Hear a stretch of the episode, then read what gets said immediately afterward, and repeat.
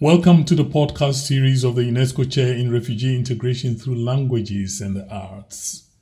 We bring you sounds to engage with you and invite you to think with us.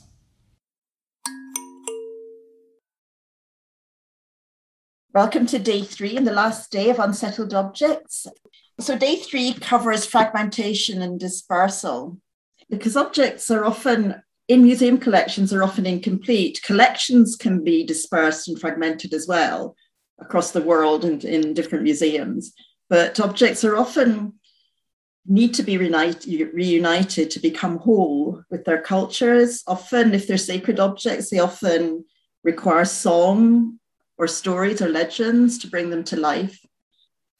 We're starting with a presentation on the caring and sharing, curating the cultural collections in the University of Aberdeen. And this is going to be a discussion between Neil Curtis from Aberdeen University and Eve Haddow from Queensland, Brisbane. And uh, Neil is the head of museums and special collections at the University of Aberdeen. Now, Neil, I wondered if you could explain a little bit more about yourself and your collections as my job title implies, I'm responsible for the museum collections and also the archives and the rare books in, in the university. And it is a very large and very diverse collection I mean, obviously, at its heart, um, it has the, the history of the northeast of Scotland. So there's a lot of local material. But then, of course, people from the northeast of Scotland travelled all over the world. So it's very much a record of Aberdonian involvement in the British Empire. So there's a, it's a basically it's a, a you know typical large colonial collection. My personal background, I mean, I started with doing Scottish archaeology. So I, I came in at it from the local and have always been interested in the way that the local is part of the global. But I gradually became responsible for the museum collections from around the world. And that started giving me a very different view on, you know, on the world, on collections, and in the way that the so-called objects that we have are so unsettled. So what I was going to do today is sort of talk through some of the things that we've been doing in Aberdeen, focusing particularly on the North American cultural collections and also thinking about the collections from the Pacific. And the latter is where Eve comes in. So I'm going to sort of pass straight over to Eve. So do you want to tell us a bit about your engagement with the, you know, the Aberdeen collections and indeed the broader Pacific collections in Scotland, and then your place now in Australia, looking over the Pacific? Sure. Thanks, Neil. It's lovely to see everyone here. Yeah, my name's Eve Haddow. I'll I'd like to start by acknowledging the traditional owners on whose land I'm speaking to you from today. I'm in Bulimba in Queensland, and I acknowledge the Turrbal and Jagera people and their elders, past, present, and emerging. At the moment, I'm a lecturer and researcher in museum studies at the University of Queensland, and I also work as a research assistant on a project called Archaeology Collections and Australian South Sea Islander lived identities. And that is a project that's collaborative with University of Queensland, uh, University of Sydney, QUT, which is a university here, and also Queensland Museum.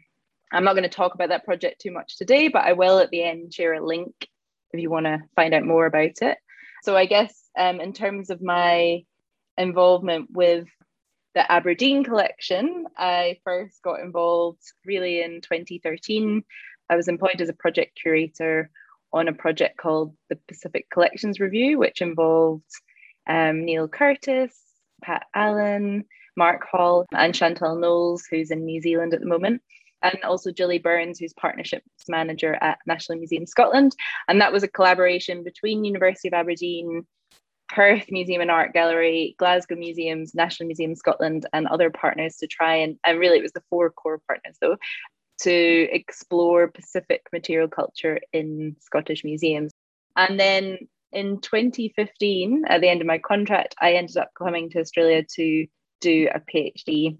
I did finish that in 2020, and part of my PhD focused on collections from Aberdeen University Museum collection, which are from Vanuatu in the Pacific. So, I guess in terms of our conversation today, though, Neil is the one who first put in the abstract, and he wanted to talk a little bit about some of your work in North America, which I'm really keen to hear about because we haven't spoken properly for at least a year. So maybe you can tell me a bit about that. Yes, thanks. Yes, I mean the the North American collection. I think it's an important word that I think I probably keep coming back to is about serendipity and long time passing. So I say I became responsible for the cultures from across the world while I've been working in Aberdeen. So it wasn't what I applied to work for when I started the job. And in 2002, we had a request from the um, Kainai Nation in Western Canada for the return of an item. And so I didn't really have much or any background in North American culture and either indigenous or white. I mean, I really just had very little knowledge of North America at all. And so my first contact really with North America was through this request from a First Nation. And that has colored my whole approach since. That I've now been to the US and Canada a few times, and every time it's been Indigenous led, has been why I'm, I'm going there. So it's been quite an unusual way of approaching the US and Canada.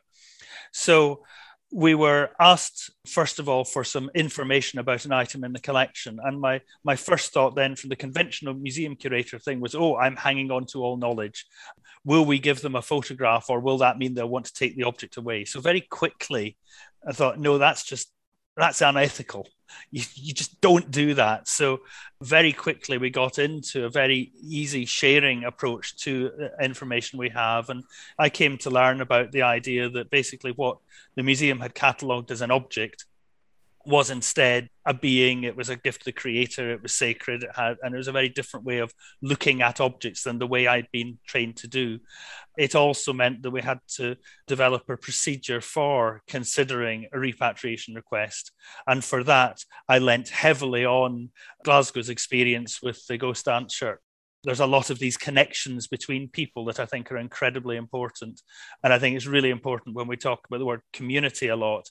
I think it's understanding how much museum is a community and understanding that way, not as some sort of professional, distant, separate organization. So I'm going just to show a, a, um, a couple of pictures now. So, so this was after the bundle was returned in a ceremony at the beginning of 2000, well, so July, I think it was 2003. So actually a fairly speedy thing from the first request coming in August 2002 to it being handed over in 2000, to summer 2003.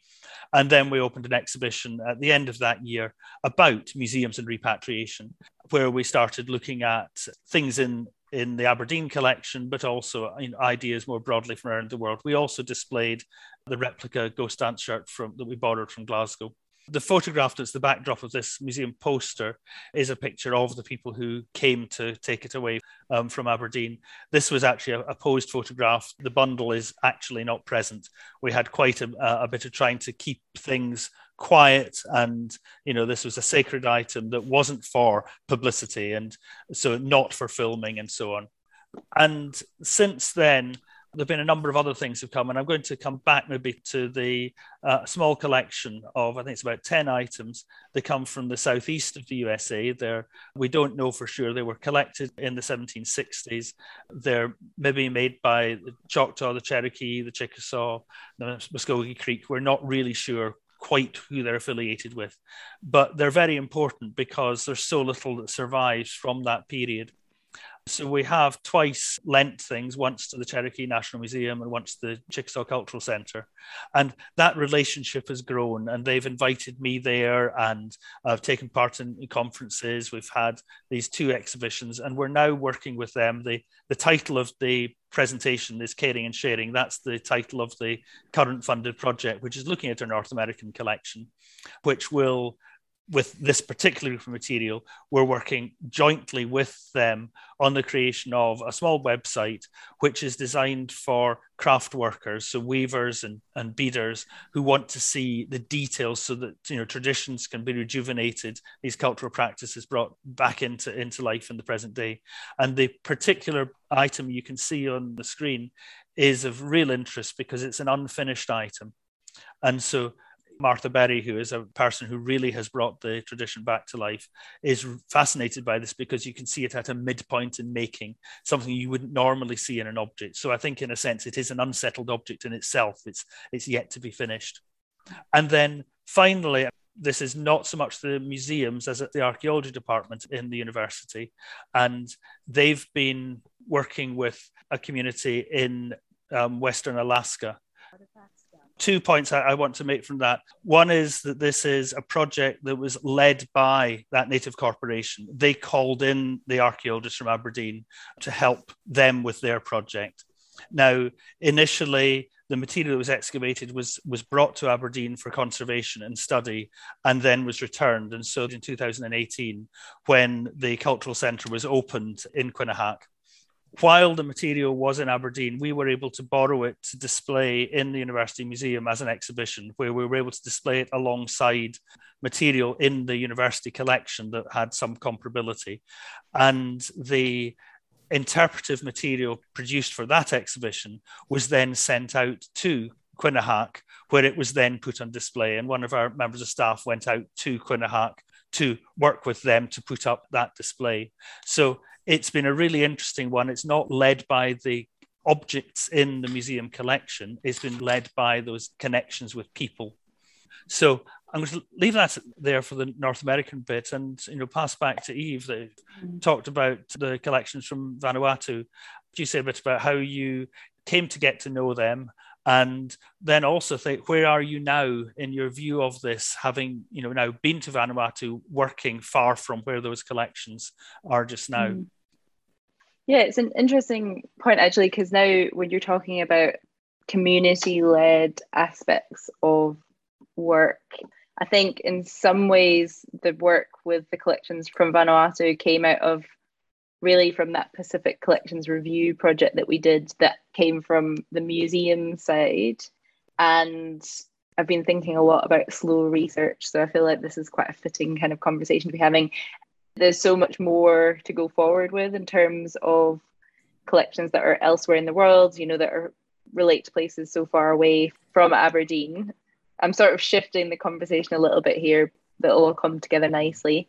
Um, I'll share a few slides this is a picture of me and Neil in the stores in May 2013, the first time I went to visit the collections in Aberdeen as part of that Pacific Collections Review project. One of the things that came out of that review was the amount of collections in Scotland that come from Vanuatu, which are connected with Scottish missionaries. Subsequently, I ended up kind of exploring that a bit more as part of my PhD research for those of you aren't aware, Vanuatu is a, a archipelago. is about just over 80 inhabited islands. Um, it's located 10,000 miles from Glasgow. It's in the Pacific Ocean. It's to the east of Australia and New Caledonia, but to the west of Fiji and Tonga. The material in Aberdeen comes mainly from an island called Espiritu Santo. It's a collection of about 86 artifacts, about 100 photographs, and um, some important field notebooks and a journal that were amassed, for want of a better word, by a missionary who worked for the Presbyterian Church in the New Hebrides, which is what Vanuatu was was known until um, 1985 for the kind of that colonial period until independence in 1985. And so the name of the missionary was Reverend Frederick Gatherer Bowie and he was in Vanuatu from 1896 to 1933 with his wife Jeannie.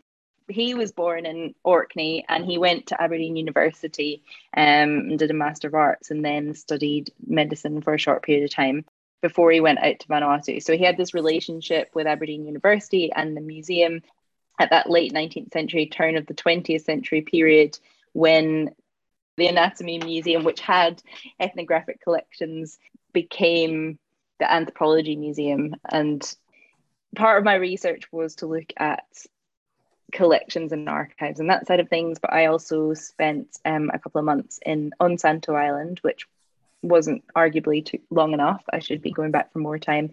But that's where it fell within this kind of more historical research. And I spent most of my time in Tesariki village. So in Vanuatu, they have a cultural centre in their capital, Port Vila, on a different island, on Efate Island. And they also have a system of cultural centre field workers, and that's been going since 1981. It's an amazing system whereby local men and women from different villages and communities and islands volunteer time to document and work towards reviving local knowledge and practices and things in their areas. And often they work with visiting researchers. So it just so happened that the person who I met in on Santo was from Tesariki village, and that is where Bowie had built this outstation for the mission. And one of the stories that kind of quickly came out of that was that, you know, all this mission history talks about Bowie setting up a mission there, but actually in the village there, the person who's seen locally as doing that is someone called Lulu Varkiki, which he features of one of only two named people in Bowie's photograph collection in Aberdeen, and all the caption says is Lulu Tesariki. And you know, we didn't really know anything about him, but from being able to have that opportunity to follow that thread of research to Tesariki, we've been able to find much more about him. And also, you know, it's very important image for community because it's an image of this person who brought the church there and and is very important in their own history and I guess I was reflecting on the fact that photos can be unsettled objects too. You know, they can have these a scribbled name or a scribbled place, and we often see these faces looking at back at us from the archives, and we have no idea who they are. They might be far from home, and actually being able to kind of connect who Lulu is with the story, the very important story of him locally in Tesariki. For me, that was a really important part of the research I was doing. And I guess just to kind of talk a little bit more about objects before maybe I hand over to Neil. Um, another of the really important kind of contemporary stories that came out of doing this field work and being able to connect with people through the local field worker was some of the collections that Bowie made of pottery. And actually, much of the pottery he collected is now in Dunedin in Aotearoa, New Zealand. But there is this one pot in Aberdeen women there still make pottery. It's a really important, without tourists, I'm not sure how this is going, but it's an important way that they can make money. Um, it's also something that's still exchanged. It's part of a, a long-standing exchange system, and definitely it's changed today. But there's still connections there with inland villages and things like that through pottery. So this particular pot is in Aberdeen, and women were able to talk about the different designs that were represented there was also other stories that came out of talking about some of the pottery patterns, some of which aren't made anymore, or like ladies talked about hearing of the pattern but not knowing how to make them because that that knowledge had been lost. And there was definitely stories that I wasn't privy to about some of the patterns. So it became this quite important record that we didn't really know was an important record, you know, because these pots have been in Dunedin and Aberdeen and people haven't been able to come and visit them because they're so far from home. But yeah it's this this important aspect of these unsettled objects that sometimes people don't actually know that they're where they are. And actually being able to to work with community both through them coming to the museum but also through us going out into the field can open up some of these relationships. I mean neil do you feel like you've had a chance to open new relationships through some of these repatriation projects, for example? I mean, definitely yes. I mean, I think this is what it's so much been about is about you know building trust, building relationships, and that you know it is so much. It's something that can form, but I'm thinking back to two things. When you were seeing those images, the the pottery was so reminding me of the beadwork and things that, as a curator, I was completely ignorant of both in a sense what it represented, but also what it meant and the potential for that. And so I think what's been really important is that responsibility shifting towards away from the curator. The curator becomes more of a facilitator to use those things as they feel is right. So I think the, the relationship that is forming with the Choctaw, the Chickasaw, and the, the Cherokee is really striking because that's taking that's over quite a few years now. It's been growing, and ideas are coming from them. And so the idea that they're not talking just now about repatriation, they're talking about rejuvenation.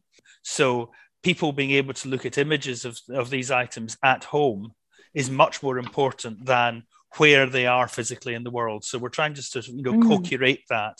And paradoxically, I think with the repatriation of the Sacred Bundle, yes, I got to know people, but and occasionally I meet people. I think there's there's Alison Brown in the university here works a lot with the Kainai and other Blackfoot speaking people, but I don't have much contact, and I think that's something that relationships have to be natural. Those people, st- they are still very, very present to me. The relationship still exists in my mind, and I know you know, I, well, I believe in their minds as well. For example, when the bundle was returned and it's danced as a, a headdress at the Sundance, and the man who became the keeper of that bundle sent me his measurements so that I could get a Bonnie Prince Charlie kilt jacket made so mm. that when he dances the headdress, he's wearing that kilt jacket as you know a reminder of the time that that bundle spent in Aberdeen. And I think there's a bit the bundle it chose to leave, maybe mm-hmm. it chose to come to Aberdeen. That's not the curatorial way of looking at it, but it's no less real. And so those connections, those relationships, I don't. I'm very wary of museums trying to use um, objects to create instrumental relationships. That the outcome of a good repatriation is a relationship that you can write about and curate. You know, it's about human connections. Um, and mm. so that's what all these different examples we've been giving are about. They're messy, they're complicated, they evolve, yeah. they develop. And that's what I found most satisfying personally is being able to enable people to create the relationships they want, both with people and with, with the objects. This feeling we've got of digital connection, does this offer you know increased opportunities for connection or is it all a bit of a 2D digital pretense? Mm. I don't know. I don't know. I think potentially, I think there's really very real issues with simple things like access to internet that people take for granted. Perhaps if you haven't experienced how remote certain places are and you know how much data is involved. Like i know a lot of people talking about creating 3d objects and images which is fantastic but actually you know the amount of data that takes to like download a sketchfab image or something like that is actually quite incredible. So yeah i i think that the exciting thing about us kind of being more kind of in this digital world means that we do have opportunities to have certain conversations but also it can't be a patch for actually having physical communication inviting people into the museum because my kind of feeling is we've come a long way, but we've got so much further to go. And in order to do that, we need to be thinking about how do we challenge the way we work with objects, like the way that we work with Indigenous knowledges, and how that feeds into like things like collections care and curation and things. So just using digital collections isn't, I don't think, going to fix that, but it can offer opportunities. I'm just going to mention that there was uh, there were four people in this team, five actually, three mm. museums. There was the National Museums of Scotland, Glasgow Museums, Aberdeen, and Perth, and we have Mark Hall here. I think the project that we all worked on had immense value, and it continues to resonate for us, particularly in the context of the new museum that's being developed for Perth. And one of the areas of display that will be in there is, is some of the uh, world cultures material that we have. I mean, we have a massive history uh, in the collection of this material. We have some of the, of the earliest collected material, particularly from the Pacific and the Northwest coast.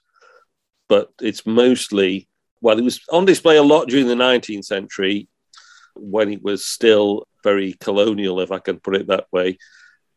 Most of the 20th century uh, and into the present century, it's, it's been in storage, but well consulted by researchers from across the globe. We're trying to enter into arrangements with both the Maori, which is much more developed, and peoples of the Northwest Coast, so that they are, in effect, co-curators and actually leaders of the interpretation of what we want to put on display in those two areas. And the, as I say, the Maori aspect is much more developed. We have the only example of a kahu kakapo feather cloak in existence, and that's about to go down to the British Museum for conservation.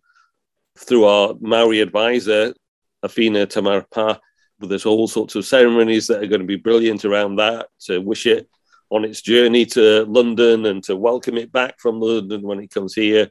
And so there's a whole, we have a whole kind of host of collaborative things in the pipeline. We have some very colonially unsettled objects, and one of the things we want to confront in the new displays is that colonial past.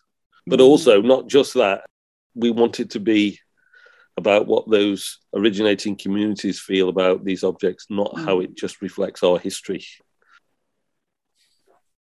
I have a problem with the definition of curator or being a curator. I'm not sure what that is. You know, I find it hard to explain.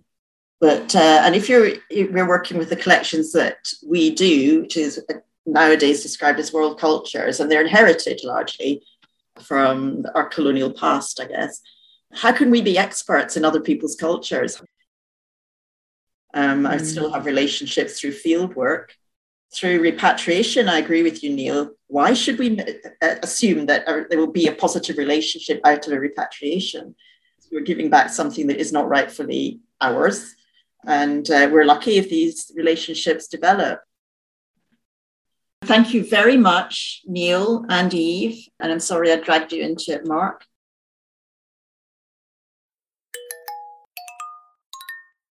Thank you for listening to the podcast of the UNESCO Chair in Refugee Integration Through Languages and Arts, a podcast series to make you think. More information about work can be found on the website of the University of Glasgow www.gla.ac.uk. Thank you very much.